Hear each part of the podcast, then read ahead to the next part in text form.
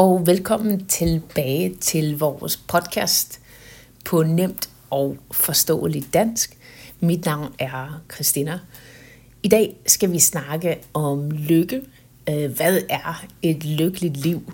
Og i dag vil jeg læse jer endnu en artikel, som er skrevet af Christian Ståhl. Jeg kan virkelig godt lide hans blog. Websiden til hans blog er christianståhl.com. Jeg synes, han har nogle rigtig gode artikler. Og den, jeg vil læse for jer i dag, den hedder altså Et lykkeligt liv og er skrevet af ham. Så her er artiklen. Den starter med, at en lærer spørger sin elev, hvad vil du være, når du bliver stor? Og eleven svarer så lykkelig. Eleven svarer, at han vil være lykkelig. Til det siger læreren, jeg tror, du har misforstået spørgsmålet. Og så svarer eleven tilbage, jeg tror, du har misforstået livet. Godt. Så det var begyndelsen af artiklen, og Christian skriver så om denne her lille samtale. Elevens naivitet hjælper ham til at give et godt svar. I stedet for at tænke på omverdenens forventninger, svarer eleven med hjertet. Det gør eleven i stand til at se, at det vigtigste ikke er, hvad man laver, men at man har det godt. Del 1 af artiklen hedder dernæst Fra rigdom til lykke. Og Christian skriver så, vi er gået fra at fokusere på rigdom til at fokusere på lykke. I diskussioner om, hvilken karriere man skal forfølge, forekommer et svar som få et sikkert job, hvor du tjener mange penge. Det forekommer gammeldags. Altså hvis man siger, når man bliver spurgt om, hvilken karriere man gerne vil have, hvis man svarer, at man gerne vil have et sikkert job, hvor man tjener mange penge, jamen så bliver det opfattet noget gammeldags, nu til dags. Et mere moderne svar ville være, bare du gør noget, som gør dig glad. Det er i hvert fald den vestlige tankegang, tror jeg. Så det moderne svar er, bare du gør noget, som gør dig glad. Christian skriver, dette paradigmeskift er helt naturligt. Det kan forklares ud fra princippet bag Maslows behovspyramide. Og han skriver her, hvis I ikke er bekendt med Maslows behovspyramide, så vil jeg foreslå, at I slår den op. Den handler om, hvilke behov et menneske har, og i hvilken rækkefølge de her behov skal tilfredsstilles. Og Maslow siger, at det første behov, som et menneske skal have tilfredsstillet, det er behovet for sikkerhed. Altså at man ikke bliver slået ihjel, for eksempel af vilde dyr, og at man har noget at spise. Det er så det første behov af sikkerhed. Og så endelig det sidste behov, som er toppen af hans behovspyramide, der er så lykke, som mange af os er fokuseret på nu. Så Christian skriver, når de grundlæggende behov, altså sikkerhed, er opfyldt, begynder man at fokusere på mere avancerede behov. For at se, hvorfor vores fokus har flyttet sig fra rigdom til lykke, skal vi kun have to behov i Maslows behovspyramide i spil. Og de to behov er sikkerhed, som ligger allernederst i bunden, og dernæst det allerøverste i pyramiden er så lykke. Christian skriver, når man har et vist niveau af sikkerhed, får man ikke meget ud af at være endnu mere sikker. Ingen installerer 2 alarmsystemer i sit hjem, for eksempel. Når behovet om sikkerhed er opfyldt, er det naturligt at vende sin opmærksomhed mod lykken. Og det synes jeg egentlig giver rigtig god mening. Den næste overskrift er så jagten på lykke. Christian skriver, jagten på lykke kan beskrives som en rejse fra A til B. Hvor rejsen fra A er, hvor man ikke er specielt glad, og så B er, hvor man er lykkelig. Og jagten på lykke er så rejsen fra A til B. Han spørger så, men hvordan bliver man glad? En populær strategi er rigdom. Penge er kilde til andre gode ting end sikkerhed. Hvad end man kan lide, lækre produkter, god mad eller oplevelsesferier, gør penge det nemmere at udleve sine fantasier. De ting, som kan købes for penge, relaterer ofte til det, som Martin Seligman kalder det behagelige liv. Martin Seligman, for dem af jer, der ikke kender ham, er en person, som har forsket i lykke, og som vist nok også er personen bag det, som hedder positiv psykologi, som primært handler om, hvad man kan gøre for at blive mere lykkelig. Hans navn er Martin Seligman. Og han siger så, jeg læser sætningen en gang til. Han siger, de ting, som kan købes for penge, relaterer ofte til det, som Martin Seligman kalder det behagelige liv. Hvis man jager lykken gennem rigdom, ser ens strategi sådan ud. Og så er der en lille tegning, og tegningen viser en person, som ikke er specielt glad. Han arbejder hårdt. Det betyder, at han tjener mange penge. Og det betyder så, at han kan købe cool ting, som igen gør ham glad. Og det er det, som Martin Seligman betegner eller kalder det behagelige liv. Christian fortsætter. Hvis man spørger danskerne, bliver man lykkelig af at have mange penge, vil de fleste danskere nok sige nej. Det er en kliché, at penge ikke nødvendigvis fører til lykke, men alligevel er ovenstående model en del af vores virkelighed. Og det var altså den tegning, jeg forklarede før, som går ud på, at en person ikke er så glad, og så er der et par trin, hvor han arbejder hårdt, og derfor tjener han mange penge, og derfor kan han købe cool ting, og derfor bliver han glad. Det er den model, som de snakker om her. Så skriver Christian, virksomheder, som er dygtige til marketing, fortæller en historie om, at virksomhedens produkt vil gøre os glade, som regel gennem nydelse eller boost af vores ego. Den underliggende besked er, hvis du køber vores produkt, bliver du lige så glad eller smuk eller populær som dem i vores reklamer. Det er en smart forretningsmodel. Uanset hvor meget man køber, vil det ikke tilfredsstille lysten til at købe mere. Som Dallin Oaks har sagt, man kan aldrig få nok af det, som man ikke har brug for. Det er egentlig et ret sjovt citat. Jeg læser det en til gang. Han siger altså, man kan aldrig få nok af det, som man ikke har brug for. Det synes jeg egentlig er meget godt. Nå, Christian skriver videre. Det betyder dog ikke, at penge er irrelevante for, hvor glad man er. Videnskabelige studier har vist en sammenhæng mellem rigdom og livskvalitet, men jo rigere man er, desto mindre forskel gør flere penge. Og Christian viser så en graf, som viser forholdet mellem penge og lykke. Og grafen viser, at i begyndelsen har penge, hvis man ikke har nogen penge, har det meget stor effekt på ens følelse af lykke.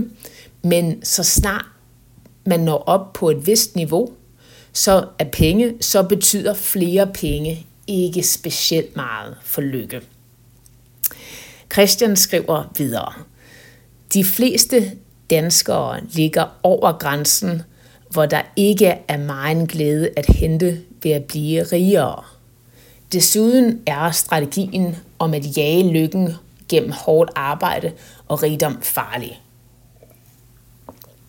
En af de ting, som mennesker fortryder mest i deres sidste timer, altså inden de dør, er, at de har brugt for meget af deres liv på at arbejde. Heldigvis findes der også en mere simpel strategi, man kan bruge, hvis man gerne vil være glad. Man kan springe rigdommen over og fokusere direkte på, hvad der gør en glad.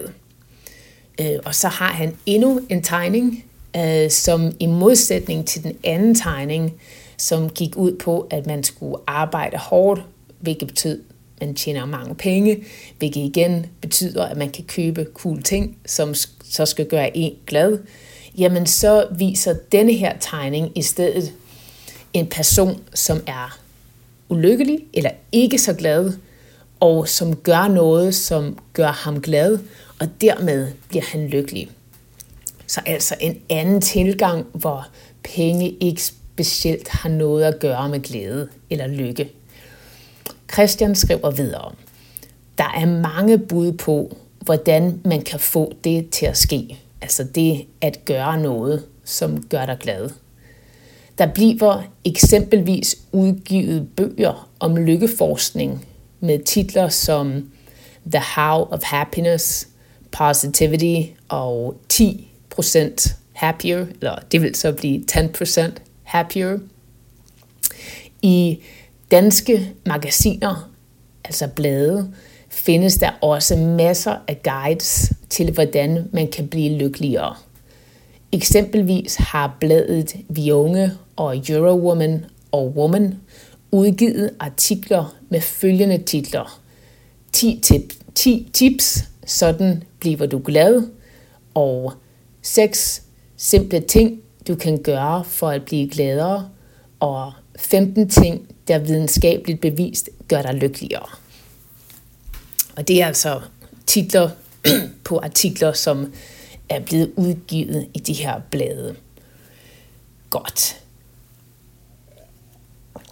Den næste overskrift er: Jagten på lykke er svær.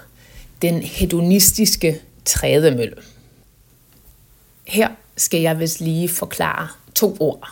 Det første ord er ordet hedonistisk, hvilket er et lidt besværligt ord.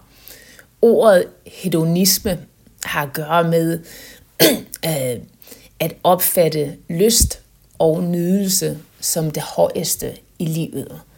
Det har altså at gøre med at søge nydelse.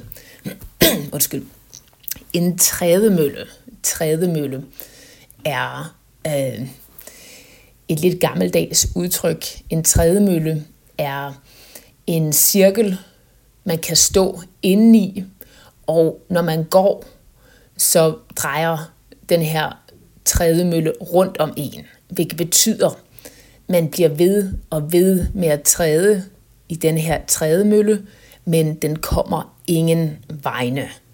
For eksempel, hvis du nogensinde har haft en hamster, altså et lille dyr, et kæledyr, som er en hamster, så har din hamster måske haft en trædemølle, som hamsteren kunne få noget motion i. Så hamsteren går ind i trædemøllen og løber inde i trædemøllen, som bare bliver ved og ved med at dreje rundt, uden at hamsteren faktisk kommer nogen vegne. Så jeg læser overskriften en til gang, og overskriften er så: Jagten på lykke er svær, den hedonistiske trædemølle. Så Christian skriver så: Inden for positiv psykologi taler man om den hedonistiske trædemølle. På engelsk er den også kendt som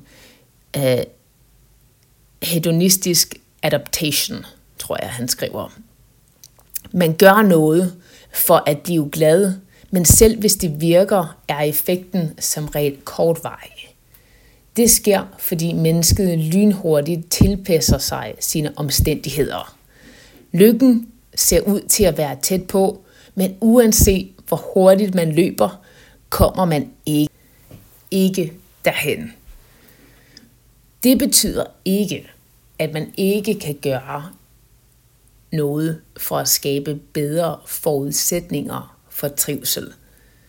Jeg har selv skrevet flere artikler om lykkeforskning og om, hvordan man kan bruge videnskabeligt dokumenterede værktøjer til at få et bedre liv. Positiv psykologi har meget at byde på, hvis man vil springe rigdommen over og arbejde med nogle specifikke metoder, som kan skabe mere lykke. Og positiv psykologi, det var så det, vi snakkede om før, som har meget at gøre med Martin Seligman, som jeg mener, han ligesom var grundlæggeren af positiv psykologi, som handler om, hvordan man kan blive mere lykkelig. Den næste overskrift er her, og den hedder Bhutan, som er et land, og så er der et kolon, og der står Gross Happiness Product. Så et bruttonationalt produkt i glæde eller i lykke handler det her om. Christian skriver, skiftet fra at fokusere på rigdom til at fokusere på lykke kommer også til udtryk på det nationale plan. Politikere og andre beslutningstagere er mere opmærksomme på lykke end førhen. Som tidligere nævnt viser studier, at der er sammenhæng mellem penge og lykke, men at jo rigere man er, jo mindre forskel gør mere rigdom. Måske er det derfor, at rigdommen i nogle af de vestlige lande er steget markant de seneste 50 år, uden at det har haft en stærk indflydelse på folkets lykke. Så Christian skriver her, at især i vestlige lande er rigdommen steget rigtig meget de seneste 50 år, men befolkningen, altså dem der bor der, er ikke blevet specielt meget mere lykkelige. Han skriver så, hvorfor skal vi være rigere, hvis det ikke hjælper os til at få det bedre? Det spørgsmål har fået nogle lande til at bruge nationale lykkemålinger som modspil til de mange økonomiske målinger, man laver politik ud fra. Her går landet Bhutan forrest, og han skriver, i stedet for kun at måle gross national product, altså bruttonationalproduktet, måler disse lande også, hvad de kalder deres gross national happiness. Så for at forklare det her på lidt nemmere sprog, så siger han, at mange eller nogle lande er gået væk fra kun at fokusere på rigdom, til i stedet også at fokusere på lykke, når de måler deres land, kan man sige.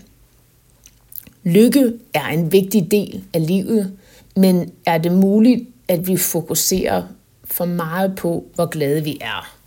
Det spørgsmål vil resten af artiklen belyse. Og her er så anden del af artiklen, og anden del har overskriften, handler livet om at være lykkelig? Og så er der først et citat, der siger, folk uden børn er lykkeligere. Og dernæst skriver Christian så, for et par år siden var jeg til et foredrag om positiv psykologi, hvor forelæseren sagde, at folk uden børn gennemsnitligt er lykkeligere end folk med børn.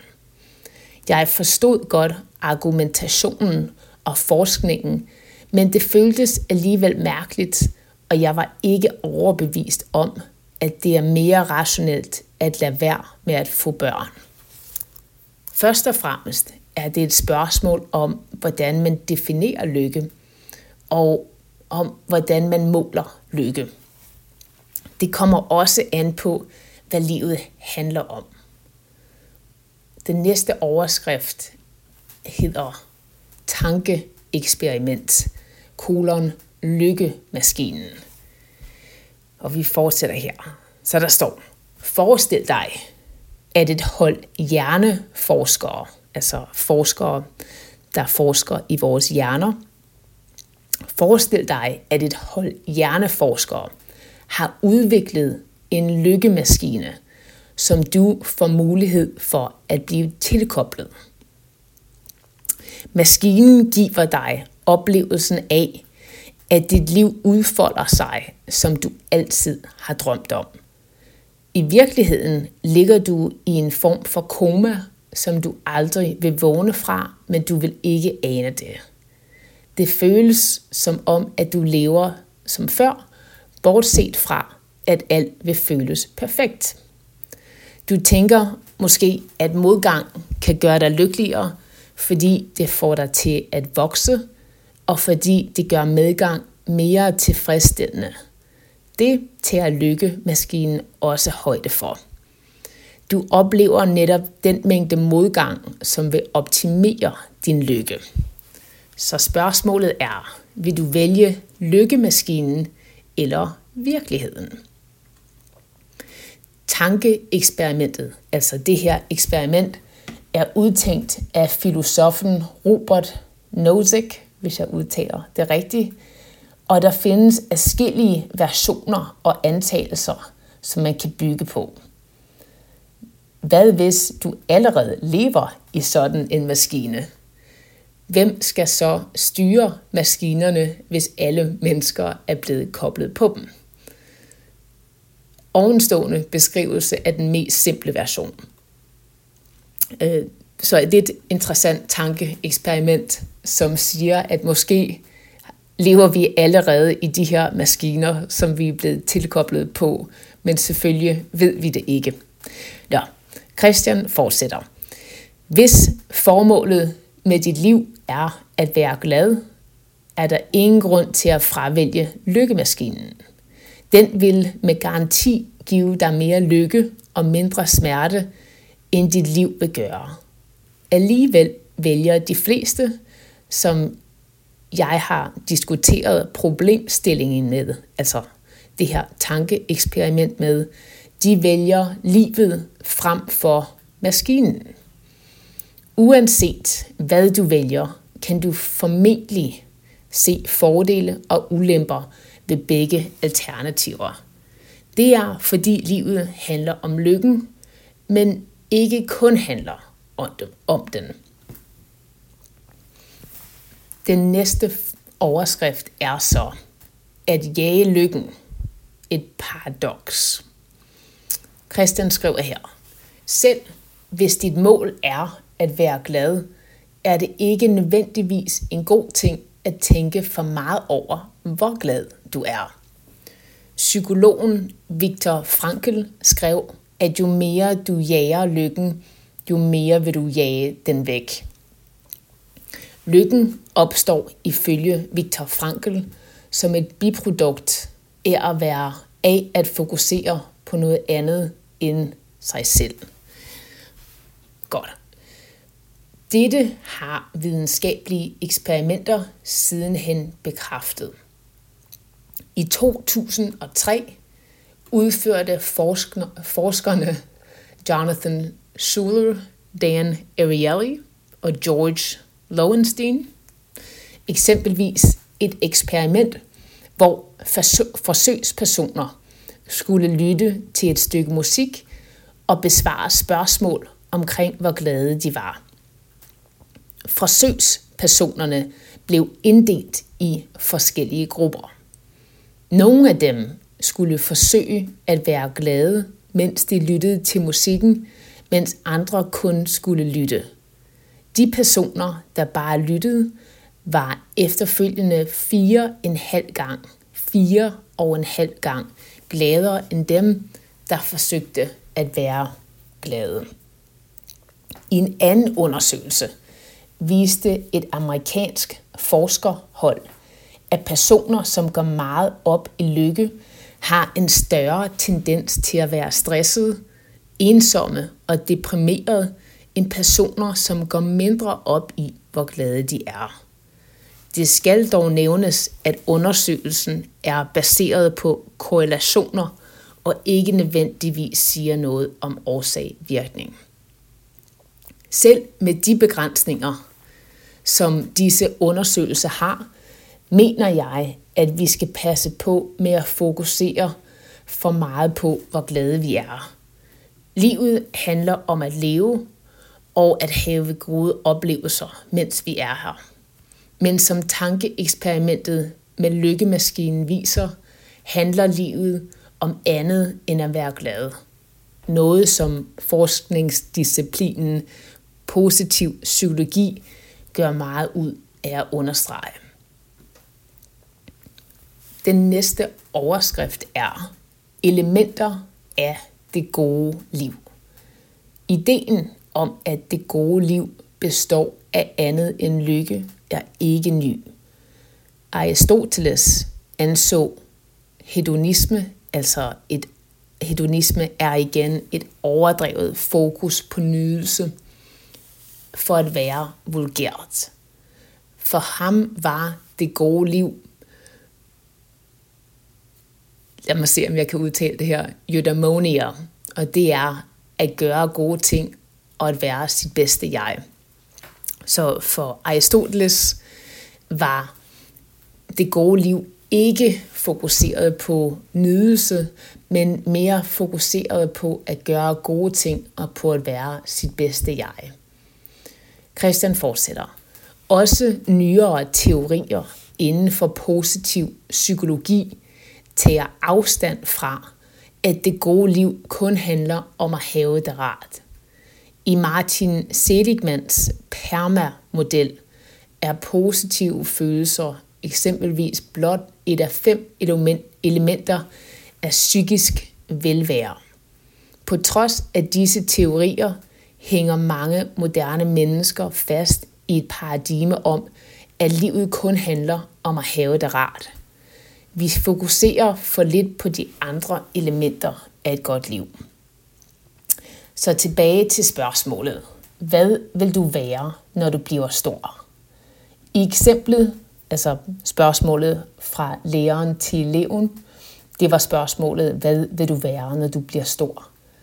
Så han skriver, i eksemplet fra tidligere, hvor eleven ville være lykkelig, trak du måske på smilebåndet, fordi elevens naivitet resulterede i en visdom, som overgik lærerens. Det gjorde jeg i hvert fald selv, første gang jeg hørte historien. Men historien bygger på en antagelse om, at livet kun handler om at være glad. Jeg har i denne artikel argumenteret for, at livet handler om mere end det. Når man diskuterer karrierevalg, skal hvad gør dig glad ikke være s'et, som trumfer alt andet. Lykke er vigtigt, men der skal også være plads til relevante spørgsmål, som belyser andre elementer af et godt liv. Der kan eksempelvis spørges ind til, hvad man er god til, hvordan man kan udvikle sine styrker, og hvornår man oplever at være i flow. Hvordan man sikrer sin økonomiske fremtid, og hvordan man bedst kan bruge sine talenter til at forbedre verden. Lykken er en vigtig del af livet, men et godt liv består af mange forskellige ingredienser. Det var afslutningen på Christians artikel, blog, som jeg synes er rigtig god. Jeg synes, den har nogle rigtig gode artikler her. Det var alt for i dag. Som altid er I meget velkomne til at skrive en e-mail til mig. Min e-mail er danishwithchristina@gmail.com. I er meget velkomne til at skrive til mig, og jeg håber, I får en rigtig god uge. Hej hej.